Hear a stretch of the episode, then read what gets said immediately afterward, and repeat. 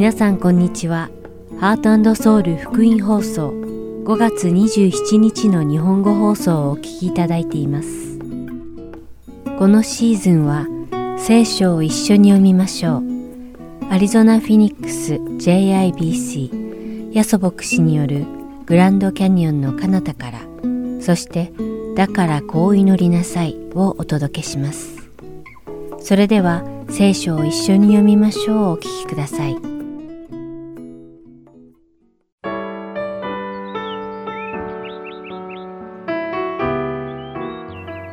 皆さんこんにちは。聖書を一緒に読みましょうのお時間です。お相手はダイヤモンド優子がお送りします。誰かが他人の過ちを正すために、それはそうするのではなくこうするのですよと助言をするとき、ある人たちは、ああ、そうだったんですね。教えてくださってありがとうございますと素直に受け入れて自分の過ちを正しますが、またある人たちは素直に助言を受け入れられないばかりか、いいえ、それは私のせいではありません。前の人が誤ってしたことをその通りにしただけです。とか、いいえ、私はそんなことをしませんでした。などと言って自分の過ちを認めず、過ちの言い訳をあれこれと探します。無論、他人に自分の過ちを指摘されることはあまり気分の良いことではありません。ですから瞬間的に本能で防御の姿勢をとって自分を守るための言い訳や口実を並べたり、他の人のせいにしたりもします。そしてそれこそが私たちが罪を犯す性質なのです。創世記だいよんしょうで神様は罪を犯そうとしているカインに忠告します。ただし、あなたが正しく行っていないのなら、罪は戸口で待ち伏せして、あなたを恋したっている。だがあなたはそれを治めるべきである。と仰せになりました。しかしカインは神様の忠告に、そうです、よくわかりました。罪を治めます。とは答えませんでした。彼は、神様の忠告に耳を傾けることなく、自分の考えに従って、実の弟、アベルを野に誘い出して殺してしまいます。人類最初のむごい殺人事件が兄弟の間で起こりました。弟を殺してしまうという罪を犯したカインに神様は、あなたの弟アベルはどこにいるのか、と尋ねられましたが、カインは自分の過ちを悔い改めるのではなく、むしろ、私は自分の弟の番人なのでしょうか、などと神様に立てつきました。まさに罪の性質とはこのようなものなのです。自分の過ちを認めず、自分の過ちを指摘して教えてくれる人に、むしろ立てつくのです。箴言だいきゅうしょうはっせつときゅうせつには次のような御言葉が記されています。あざける者を責めるな。おそらく彼はあなたを憎むだろう。知恵のある者を責めよ。そうすれば彼はあなたを愛するだろう。知恵のある者に与えよ。彼はますます知恵を得よう。正しいものを教えよ。彼は理解を深めよう。傲慢な人、悪い人を責めたり咎めたりすると、謙遜に受け入れるのではなく、むしろ責めたり、人を罵り憎むと示されています。愛しているからこそ指摘してくれる人を憎むことは、罪人のすることなのです。その逆に知恵のある人は人からの指摘をありがたく思うとも示されています。皆さんはいかがでしょうか。誰かが自分の過ちを教えてくれて、それを正しく導こうと忠告をしたり、助けを与えようとしたりするとき、皆さんはどのような反応を示すでしょうか。カインのような傲慢で悪い人と同じような反応をするでしょうか。それとも知恵のある人の反応をしますか。今一度ご自分を顧みてください。そしてここでもう一つ考えなければならないことは、他人の過ちを指摘するときの心構えです。自分が誰かに指摘される際、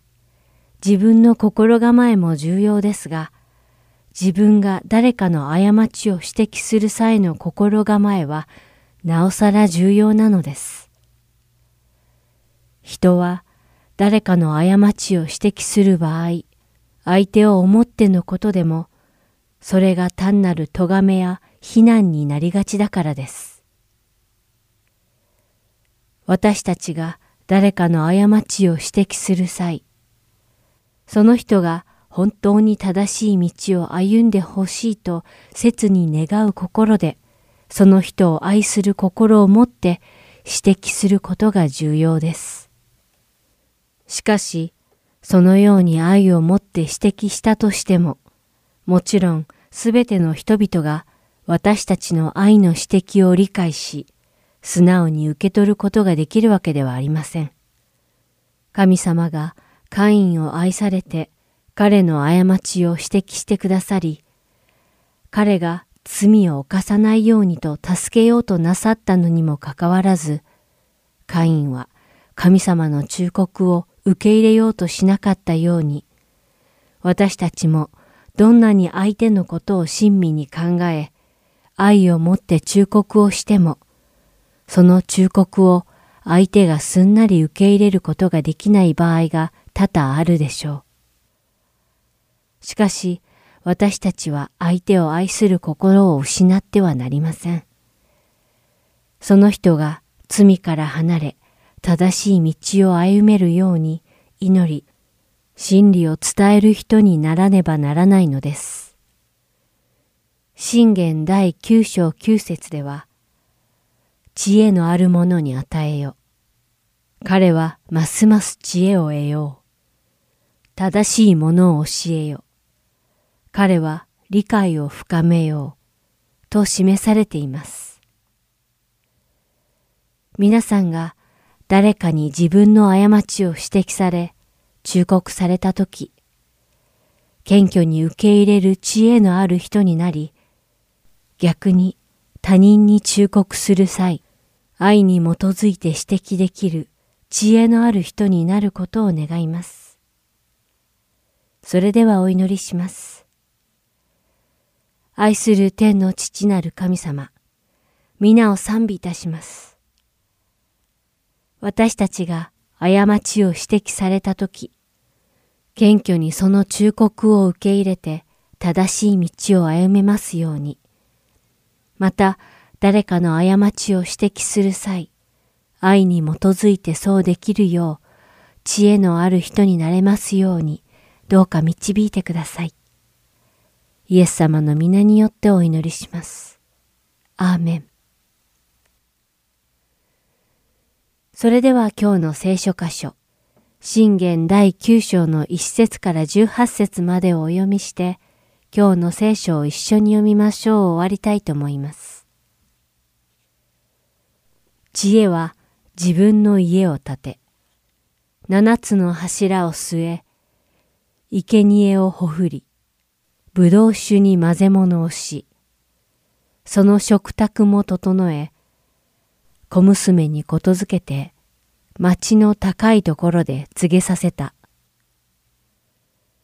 わきまえのない者は誰でも、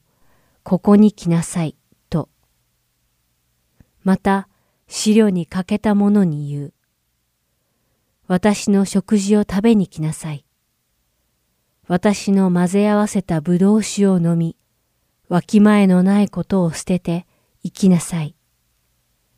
悟りのある道をまっすぐ歩みなさい、と。あざける者を戒める者は、自分が恥を受け、悪者を責める者は、自分が傷を受ける。あざける者を責めるな。おそらく彼はあなたを憎むだろう。知恵のある者を責めよ。そうすれば彼はあなたを愛するだろう。知恵のある者に与えよ。彼はますます知恵を得よう。正しい者を教えよ。彼は理解を深めよう。主を恐れることは知恵の始め。聖なる方を知ることは悟りである。私によってあなたの日は多くなり、あなたの命の年は増すからだ。もしあなたが知恵を得れば、その知恵はあなたのものだ。もしあなたがこれをあざけるなら、あなただけがその責任を負うことになる。愚かな女は騒がしく、わきまえがなく、何も知らない。彼女は自分の家の戸口に座り、町の高いところにある座に座り、まっすぐに歩いてゆく往来の人を招いて言う。わきまえのない者は誰でもここに来なさい。また、思慮に欠けた者に向かって彼女は言う。盗んだ水は甘く、こっそり食べる食べ物はうまい、と。しかしその人は、そこに死者の霊がいることを、彼女の客が黄泉の深みにいることを知らない。今日も聖書を一緒に読みましょうにお付き合いいただき、ありがとうございました。お相手はダイヤモンド優子でした。それではまた来週お会いしましょう。さようなら。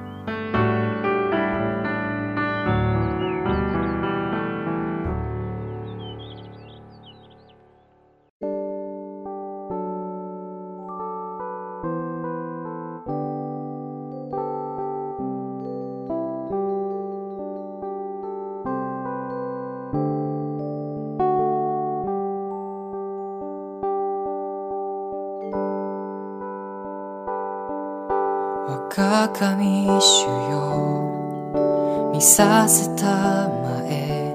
偉大なるその計画、天が開き、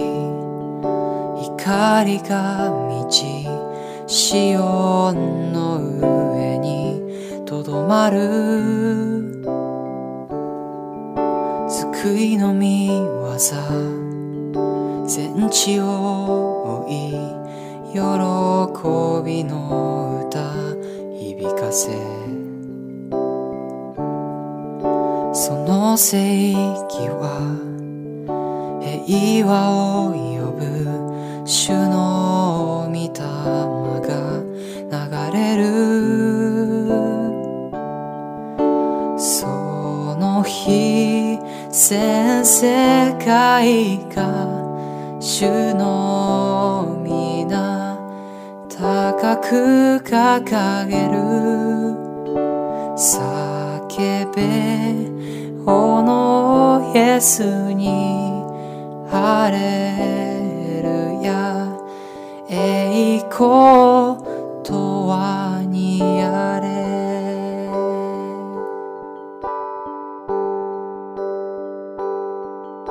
我が神主よ、見させたまえ、偉大なるその計画、天が開き、光が満ち、シオンの上にとどまる、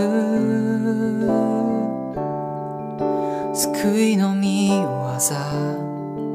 全地を追い喜びの歌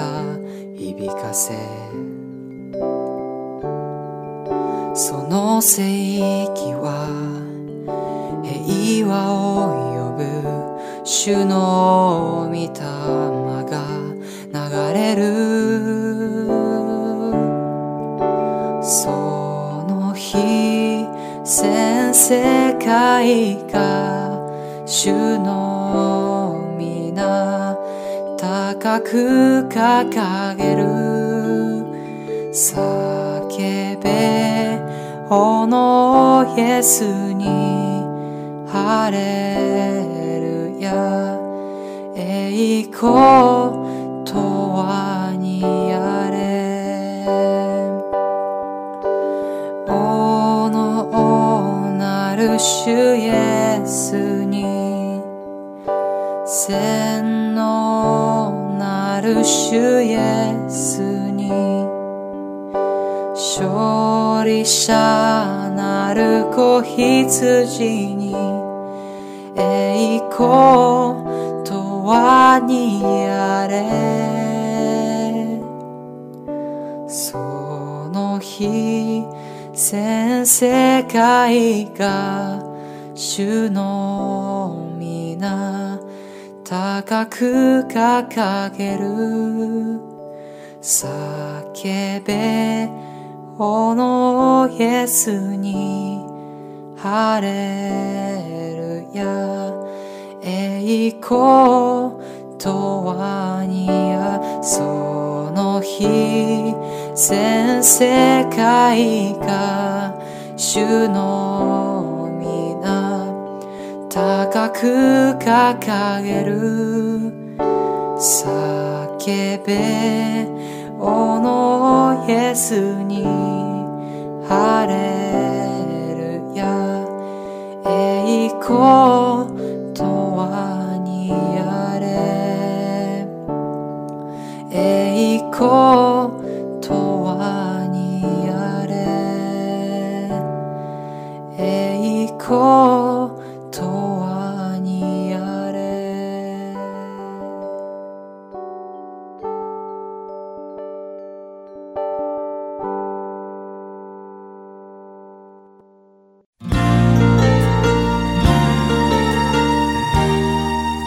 続きましては、アリゾナ・フィニックス ジェイアイビーシー ヤソ牧師によるグランドキャニオンの彼方からをお聞きください。今日のタイトルは Temptations 誘惑です。ヤソ先生のお話を通して皆様が恵みのひとときを送られることを願います。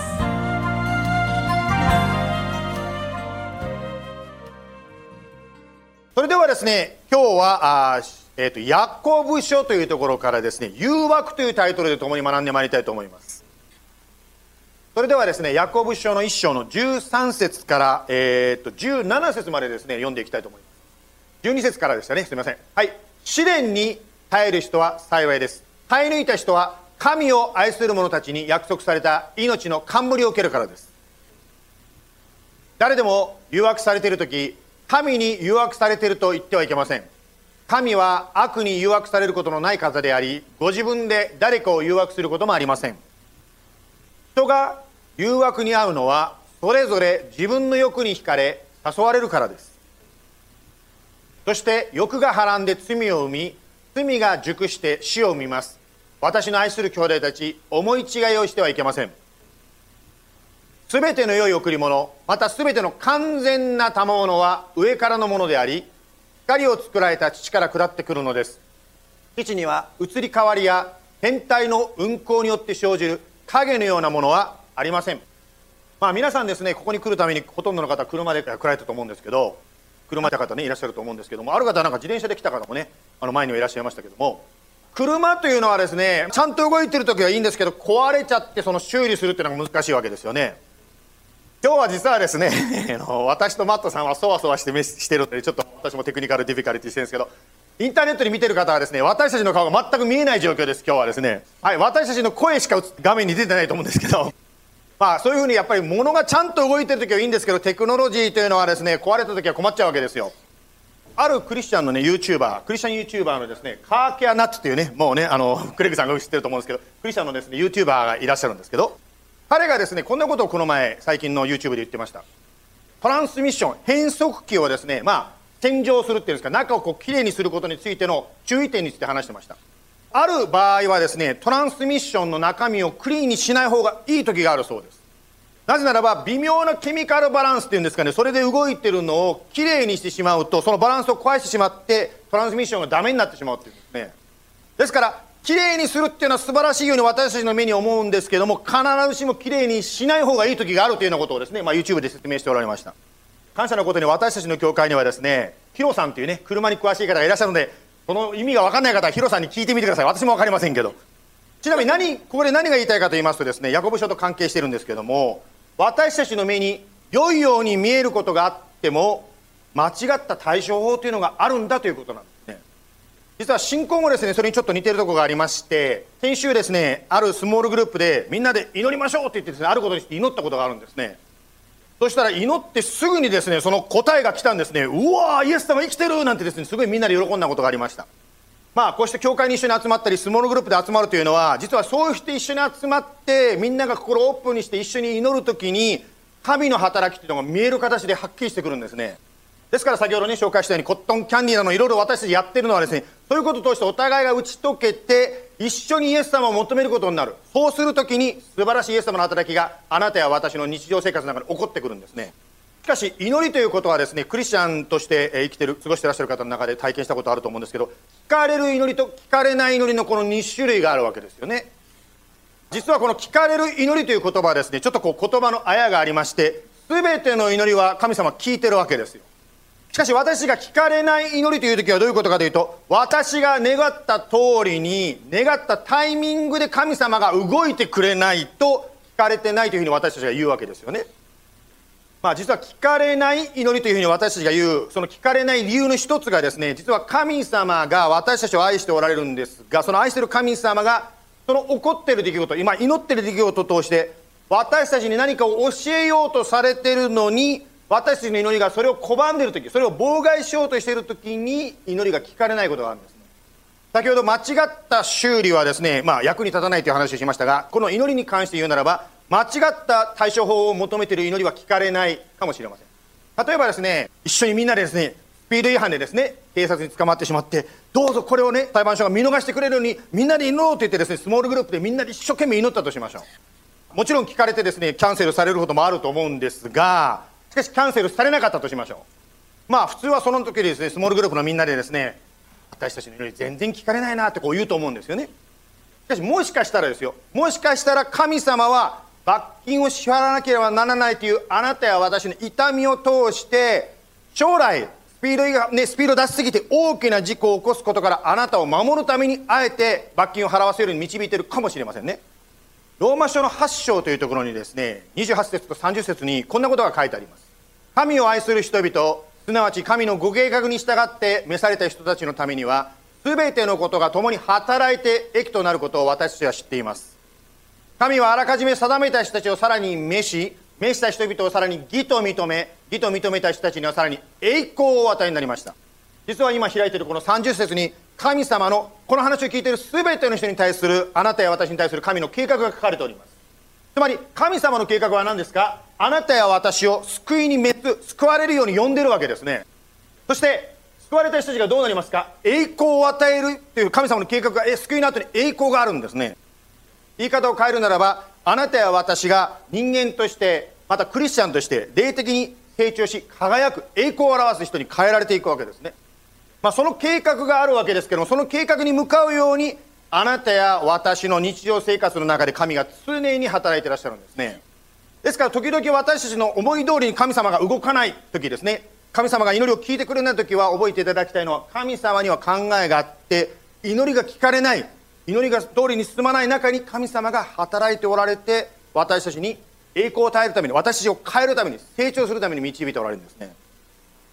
言い方を変えるならば、神様はあなたや私に素晴らしいものを与えようとしておられるんですが、日常生活のこの祈りが応えられないとか、待たなきゃいけないとかですね、罰金払わなきゃいけないとか、いろんなことを通して私たちが少しずつその神様が与えようとしている姿に変えられていって成長していくんですね。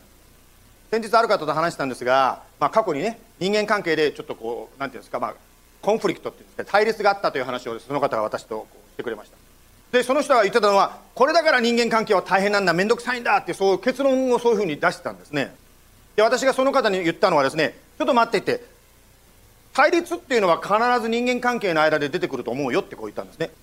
ただ大事なのは、じゃあそういうことが起こった時にその過去の失敗からどういうことを学んだの、どうやってそれを生かしていったらいいのという、こうこれからどうやってビルドアップしていくかを一日一回一回ですね学んでいく、それが私たちの成長じゃないのって話をです、ね、その方とこうしてました。まあ、先週ですね、復活祭でですね皆さんにね手伝っていただいて、本当に卵をあっちこっちにですねもう隠してるというかばらまいてましたね。その時にですね隠してる卵にですねもう俺ほらもうバチ切れなくて手を出してる子供がいたんですね。あのね子供はね、まあ、キャンディーが早く食べたいわけですよ。しかし親であるあなたがですね子供の健康を考えてキャンディーを全部食べちゃダメよ、ちょっとずつしましょうねって言ったら、子供の考えとしては親は意地悪としか思わないと思うんですね。またですね早くドア開けて取らせてくれっていうのに待ってって、なんで親は私の願いを聞いてくれない人というふうにですねレッテルを貼られるかもしれない。しかし子供が願っている形とは違うかもしれないけども、親は子供をとても愛しているので、そして先生ですね、ドアを閉めている先生は子供を愛しているので、ちょっと待ってってこう言ってるわけですね。実は神様と私たちの関係もそういうところがあるわけですよね。そのように私たちが成長していくわけですけども、そのために神様が用いられる一つがですね、誘惑、今日学んでいるトピックでございます。先ほどですね、じゅうに節がね、あの画面が先に行っちゃったんで、ちょっと私は慌ててしまったんですが、ちょっとじゅうに節は今度は出てこないんですけど、じゅうに節で、あの実は試練と訳している言葉とじゅうさん節で出てくる誘惑という言葉、実は同じ言葉なんです。まあ、聖書はもともとギリシャ語という言葉で書かれましたけども、その言葉ではですね実は試練そして誘惑は同じ言葉なんです。つまり何が言いたいかと言いますと、もし私たちがこの誘惑に勝利するならば私の成長の機会になるわけなんです。そして今日のこのじゅうさん節以降の箇所ではですねこの誘惑がどこから来るかということを説明しています。はい、じゅうさん節に読みますとですねこう書いてありますね。神は悪に誘惑されることのない方であり、ご自分で誰かを誘惑することもありませんと書いてますね。つまり、誘惑は神から来ないんだということがはっきりこう書いてますね。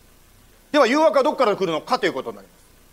マタイの福音書のよん章のさん節にこういう言葉が書いてあります。すると、試みる者が近づいてきていった。あなたが神の子なら、これらの石がパンになるように命じなさい。これは実は悪魔ですね。サタンがイエス様を誘惑した場面ですよね。イエス様はこの悪魔のささやきの声を聞いたというか誘惑を受けたわけですね。まあ、もしかしたら皆さんも日常生活の中で突然ですね悪魔のささやきっていうのが心の中でプッと湧いてくるかもしれません。しかし実は誘惑というのはこの悪魔だけではないんですね。聖書を見ますとですね他にも実はあなたや私を誘惑するものがあります。実は、えー、この世というふうに一番端っこに書いてますけど The world この世もあなたや私を誘惑するんですね。つまり誰かの言葉とか誰かの行動によって悪い道にこう誘惑されたことっていうのが皆さんあるかもしれない。まあ、このように悪魔やこの世が私たちを誘惑しますが、それ以外にもう一つさんばんめとして真ん中にありますけれども、私のあなたや私にある罪の性質があるわけです。ですからですねあなたや私が誘惑するとき、神以外のじゃあどこから来てるのかというとこのみっつのうちのどれかになります。この世なのか私の罪の性質なのかまたは悪魔なのかということになる。さて、まあ、そんなことがあるんですけども、第一コリントのじゅう章のじゅうさん節にこんな神様の約束があります。あなた方が経験した試練は皆人の知らないものではありません。神は真実な方です。あなた方を耐えられない試練に合わせるようなことはなさいません。むしろ耐えることができるように試練とともに脱出の道も備えていてくださいます。つまりですね先ほど紹介したまあみっつの経路からですね誘惑されることがあるかもしれませんが、どのルートで誘惑されても必ず脱出の道、つまり罪に陥る以外の解決法があるんだということなんですね。さてヤコブ書に戻りますが、ヤコブのいちのじゅうよんにこういう言葉が書いてありましたね。人が誘惑に遭うのはそれぞれ自分の欲に惹かれ誘われるからです。ここにですね、まあ、人個人個人皆さんそれぞれの特別な欲っていうんですか、そういうものがあると書いてますね。そして私たちが誘惑を受けるときにその誘惑に引っかかってしまうのかどうかというのはそれぞれが選択する権利っていうんですけど、選択することができるんですね。あなたはですねどんな欲に負けやすいか自分のことを知ってらっしゃるでしょうか。不思議なんですけど大体ですねみんなあの自分の生活を考えていただくとパターンっていうのがあるんですね。例えば私コットンキャンディーをなぜですいっぱいあそこにいっぱい食べ物なのに先生どうしてコットンキャンディーだけ持ってるんですかって言うんですけど、やっぱ私コットンキャンディー好きだからですねある人にとってはですねコットンキャンディーなんか見抜きもしない人もいると思うんですけど、自分のその弱さっていうんですか、自分の特徴を知っておくと欲に引っかかりにくい、罪に引っかかりにくい、誘惑に引っかかりにくくなるわけですよね。ですからですね、もちろん自分のことをですね、こう振り返っていただいても構いませんし、またはですね、こうした説教を聞いたり、または聖書の学び会などで参加して、教えられたことをノートに取っておく。その時にですね、だんだんだんだん自分の引っかかりやすいものっていうのが分かってくるんです。まあ、先ほど聖書塾という話をしましたが、私たちの教会の中ではこう聖書をね、学んで、そしてそれをですね、自分の人生に適応しようということをですね、いろんな形で、聖書塾だけじゃないんですけども、いろんな学びで紹介させていただいております。それをずっとですね、自分のノートをつけていくと、自分のパターンっていうのが分かってくるんですね。言い方を変えるならばですね、本当にこう、自分でそういうノートをつけていくと、一番ですね、成長しやすくなるっていうんですか。というのは、自分がどういう人間なのか、そして神様がどういうふうに自分に語ってるのかがはっきりしてきます。例えばある方はですね、他人から拒絶されてるっていうことに関してですね、過敏に反応してしまう、反応してしまう方がいらっしゃるかもしれません。またはある方はですね、一人でいる時間が増えると、なんていう誘惑に乗りやすくなるっていう方もいらっしゃるかもしれない。ですから自分がどういったことに弱いのか、どういったなんですか誘惑に乗りやすいのかが分かってくると、それに対する対処法がですね、できてくるんですね。ヤコブ書の一章のじゅうご節、欲がはらんで罪を生み、罪が熟して死を生みます。欲をそのままにですね、しておくと、まあ罪を犯すわけですよね。そしてその罪が永遠の死を、死を生み出すとこう書いてますね。ですからですね、欲が罪につながる前に、その段階でカットするならばですね、そこから先に行かなくて済むわけですね。ある方はですね、家に帰るといつもですね、家族の前でこう、なんていうんですか、まあ、仕事で持ってきたそのストレスを家族にぶつけてしまうっていう方がいらっしゃったんですね。そこでその方はですね、あ、自分はそういう弱さがあるんだということが分かったので、仕事を終えて家に帰る前に、ジムに行ってですね、そしてちょっと一汗流して、すっきりしてから家に帰るようにしたそうです。そうすることを通して、本当に家族にですね、対して、まあ、良いお父さん、お母さんになることができるようになった。またある方はですね、まあ、ビデオを見てたり、またスマホでですね、いろんな汚い言葉とか汚い画面が見たらですね、すぐにこうプッと飛ばすそうですね。またある方はですね、本当に心が重い時にですね、車を運転しててですね、おもう賛美の音を先ほどみたいにね、あの流してですね、もう大声で賛美してですね、もう心すっきりしてから、それからですね、次の場所に向かうそうですね。第一ペテロというところに、イエス様、キリストが地上にいた時にこんな風に対処されたというキリストの対処法が書いてあります。はい、第一ペテロのに章のにじゅうさん節ですけども、キリストのことをこう書いてあります。罵られても罵り返さず、苦しめられても脅すことをせず、正しく裁かれる方にお任せになった。まあ、イエス様は誰かに罵られた時に、相手のその罵りという汚い心に引きずられて、自分も汚い返すことをしなかったと書いてますね。その代わり何をしたと書いてますか？正しく裁かれる方にお任せになったと書いています。つまり相手の汚い罪に対して自分もですね、罪を回避するんではなくて、神に任せたっていうんですね。実はですね、キリスト信仰というのは、キリストっていうお方があなたや私の人生にないとこう成り立たないようにできてるんですね。つまり相手から汚い言葉を返された時ですね、なんかいやーってこう自分で返すんじゃなくて、キリストを真ん中に持ってきて、キリストに対処していただくわけですね。さて、まあこれがキリストのですね、誘惑に対する対処法でございましたけども、またヤコブの福音、ヤコブのですね、一章のじゅうなな節に行きますけども、すべての良い贈り物、またすべての完全な賜物は上から来るものであり、光を作られた父から下ってくる。まあ、すべての良いものがですね、神から来ると言ってますね。つまり神以外のもの、先ほどね、みっつのことを話しましたけど、神以外のものは誘惑という形で汚いものを私たちに来るかもしれないけども、素晴らしいもの、良いものは神から来ると言ってますね。今週はですね、まあ、このヤコブ書のね、あの一章のところを、スモールグループで、先ほどの日本語のグループも話しました、ありましたし、それから女性の英語のグループもありますし、そしてこの礼拝後にある英語のグループもそうですけど、この誘惑ということに関してですね、ヤコブ書の一章を学びますね。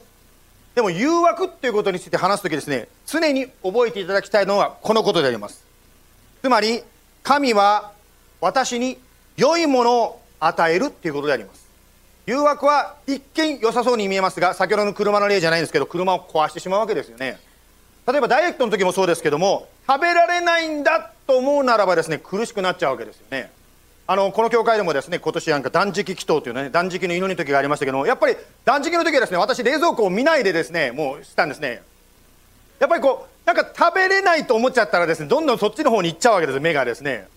つまりですね、誘惑で今回ですね、スモールグループで皆さんも話すと思うんですけど、誘惑っていうことで、誘惑誘惑誘惑ってやってるとですね、ああ誘惑、これと戦うの大変だ、うわ、逆にこっちにフォーカスいっちゃうんですね。ですからですね、目をですね、この誘惑のものから離して他のものにですね、目を向けていくときに、私たちは誘惑に勝ちやすくなるんですね。それがですね、汗を流すことかもしれませんし、また車の中でですね、もう大声で、教会だったらですね、音が外れてるって言われるかもしれないけど、車の中だったらいくらでも声出しても誰も何も言わないわけですよね。またですね、これはあの皆さんやったことあるかどうか知りませんが、私の個人的な話ですけど、とっても心が重くてどうしようもない時は、私声を出して聖書を読むことにしてる。声を出して神の言葉を読んでいくと、最初の重かった心を、その悪魔だのこの世だのなんだか分からないんですけど、とにかくそのぐわーっと重い心がだんだん神に近づいていくんです。ですからぜひですね、皆さん、この誘惑誘惑ということを話すときに、ぜひですね、こちらに目を置くんじゃなくて、光を作られた神、もっとあなたや私を引き上げるものに目を向けていきたいものであります。ではお祈りいたしましょう。ハレルヤイエス様、あなたは私たちに良いものを与えてくださる Good Good Father、 素晴らしいお父さんです。今日学んだように、いろんなルートから私たちは誘惑を受けるのは確かであります。ですから誘惑が来ても驚けません。なぜならば、あなた神であるあなたイエス様自身も誘惑されたからであります。しかし今日学んだように、誘惑を受けた時にどうするのか、それに乗るのか、または別の対処法をするのか、それが大事だということを今日学んでまいりました。どうぞ私たちが光を作られた神、本当にあなたに、私たちを引き上げるものに、健全なものに目を向けていくことができるように、そしてお互いにそのことをすることができるように、励まし合うことができるように助けてください。本当に神様、誘惑っていうのは、実はイエス様、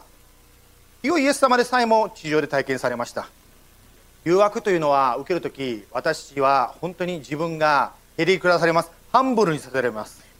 なぜならば、自分の力で超えられないものを、本当にあなたの力によって乗り越えていかない、つまりあなたの助けが必要だということを痛感されるからであります。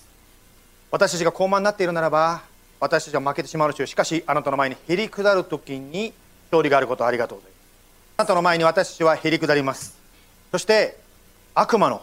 この世の、そして自分のその思いの誘惑に、イエス様にあって勝利させています。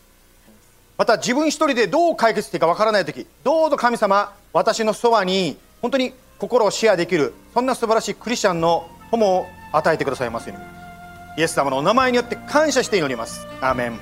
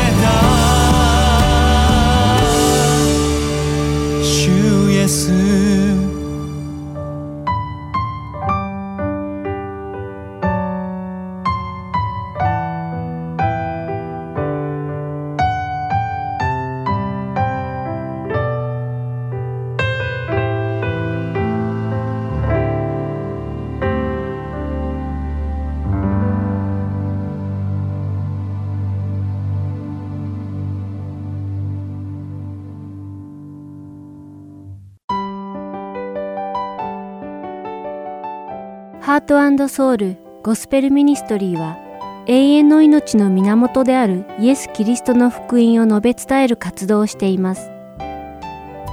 もしこの放送をお聞きになっている皆さんの中で、神様、そしてイエス様のこと、または永遠の命についてもっと知りたいと思われる方がいらっしゃいましたら、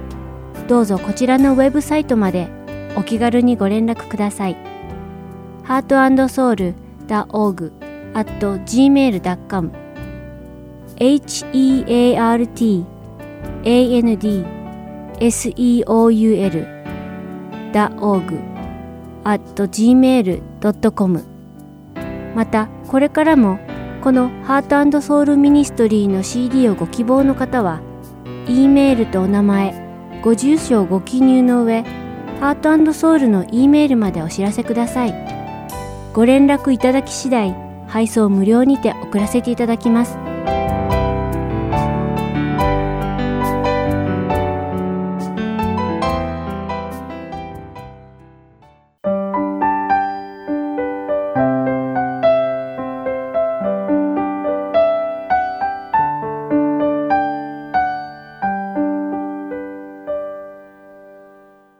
それでは、だからこう祈りなさいをお聞きください。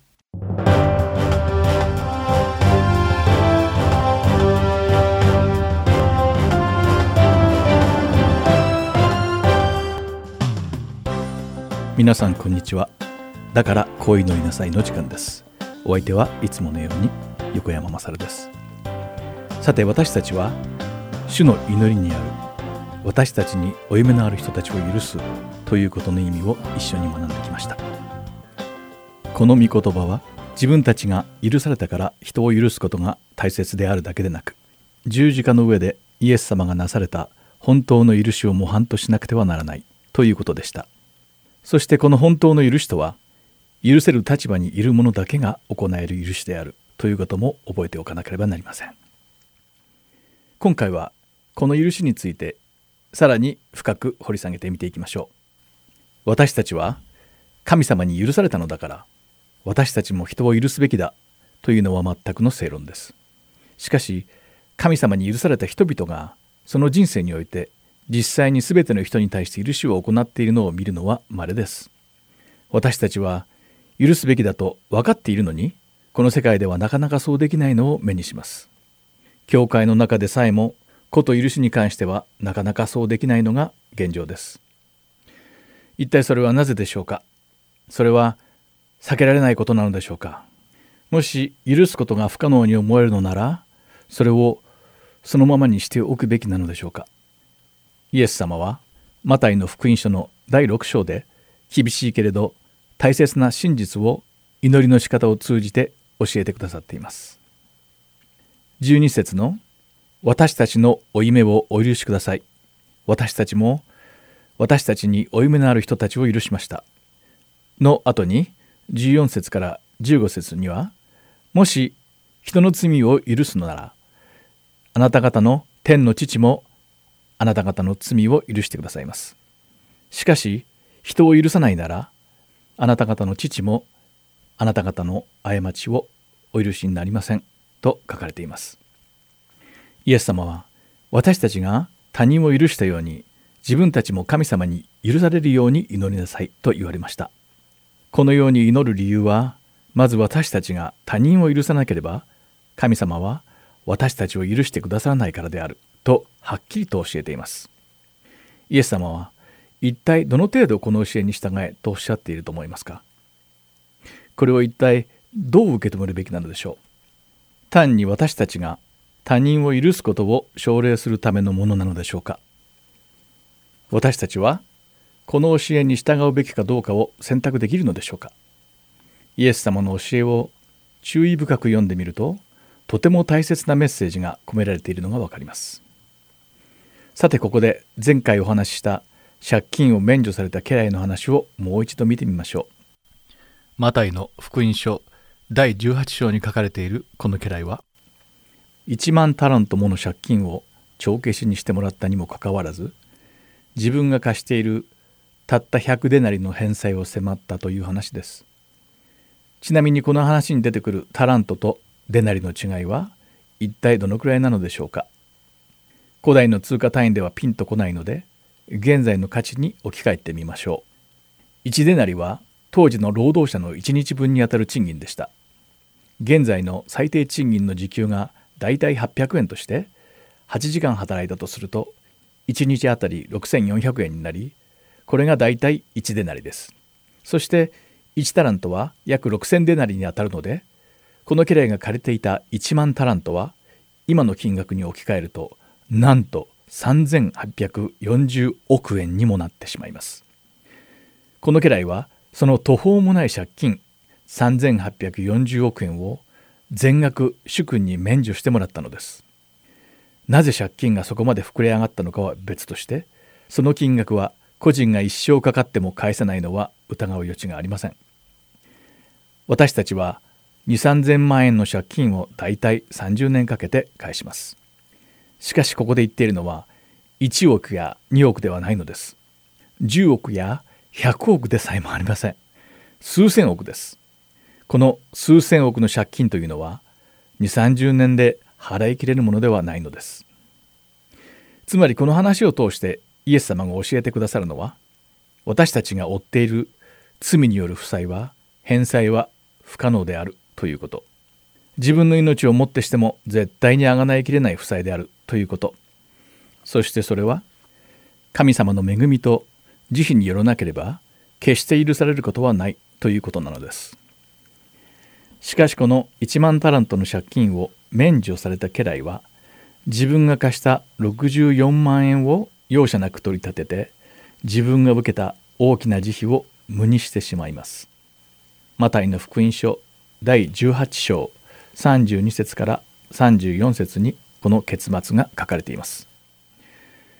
そこで主人は彼を呼びつけて言った。悪いやつだ。お前があんなに頼んだからこそ借金を全部許してやったのだ。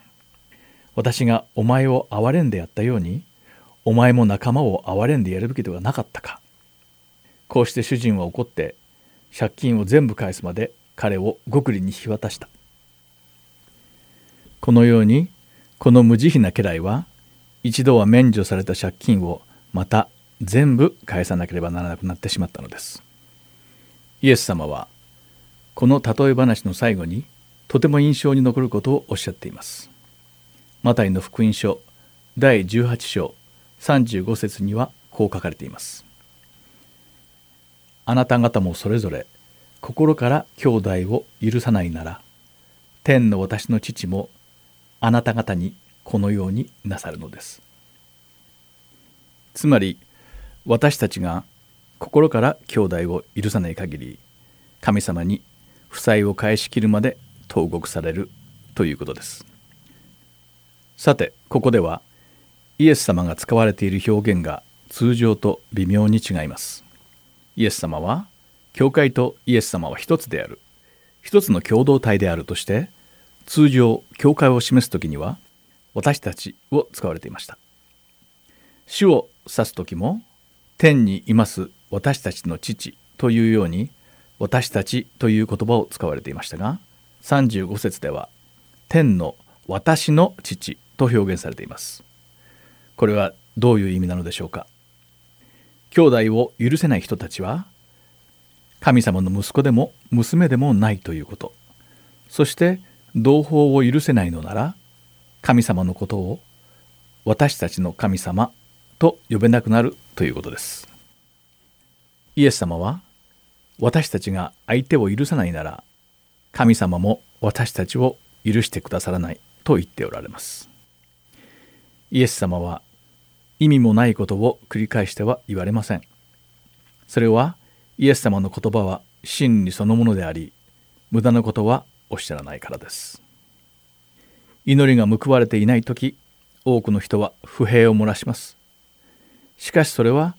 自分を振り返るチャンスなのです。自分の中に憎しみや恨みがあって人を許せないのなら、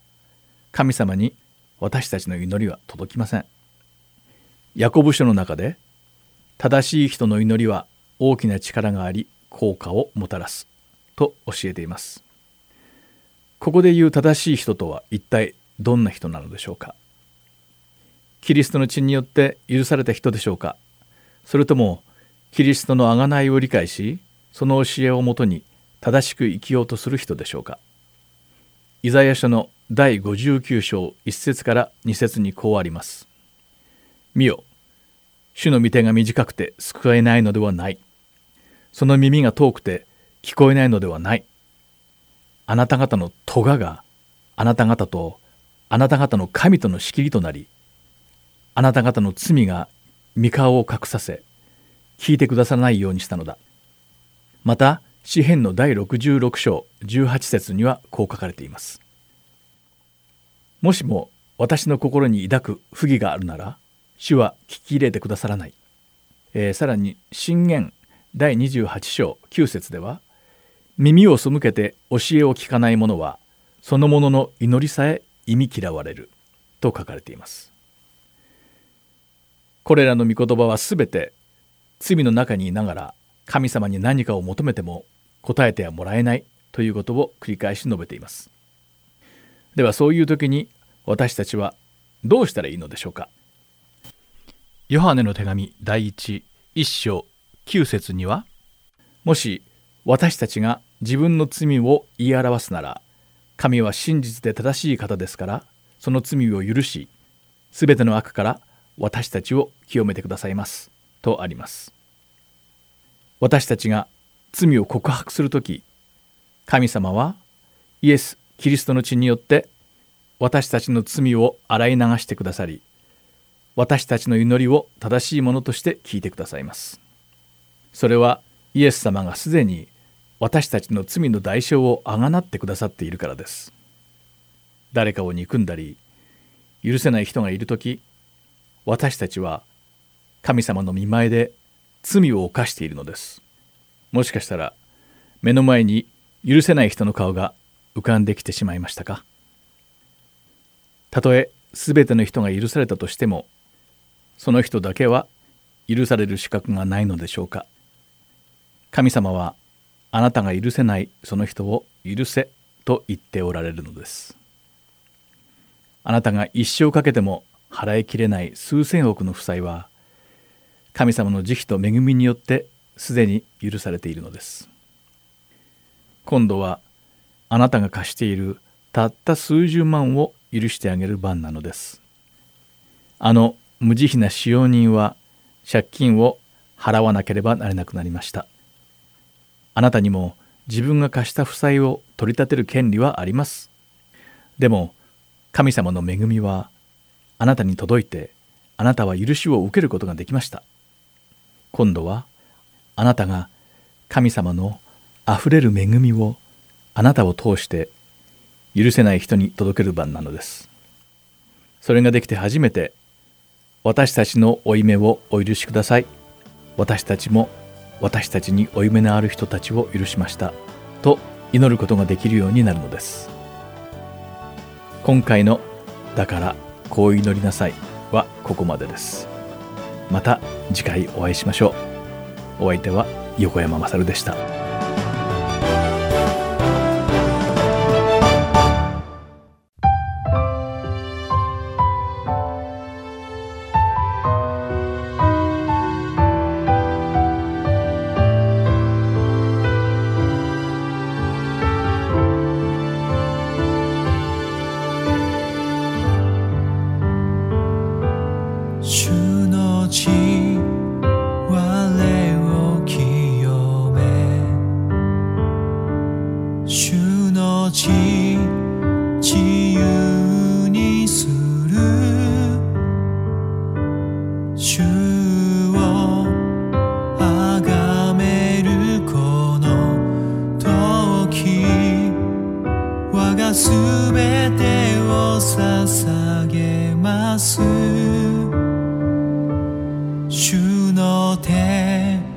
我が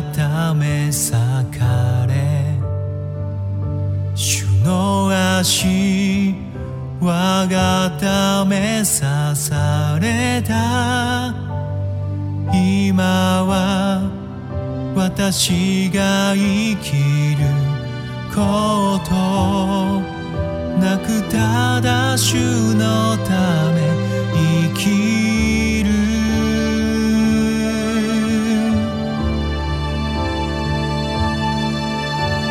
主の手に我が手を重ね、主の足に我が足重ね、主と共に死に、主と共に生きる。永遠に主のため生きる。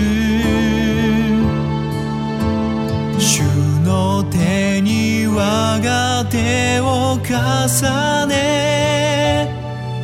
主の足に我が足重ね、主と共に死に、主と共に生きる。永遠に主のため生きる。ただ主のため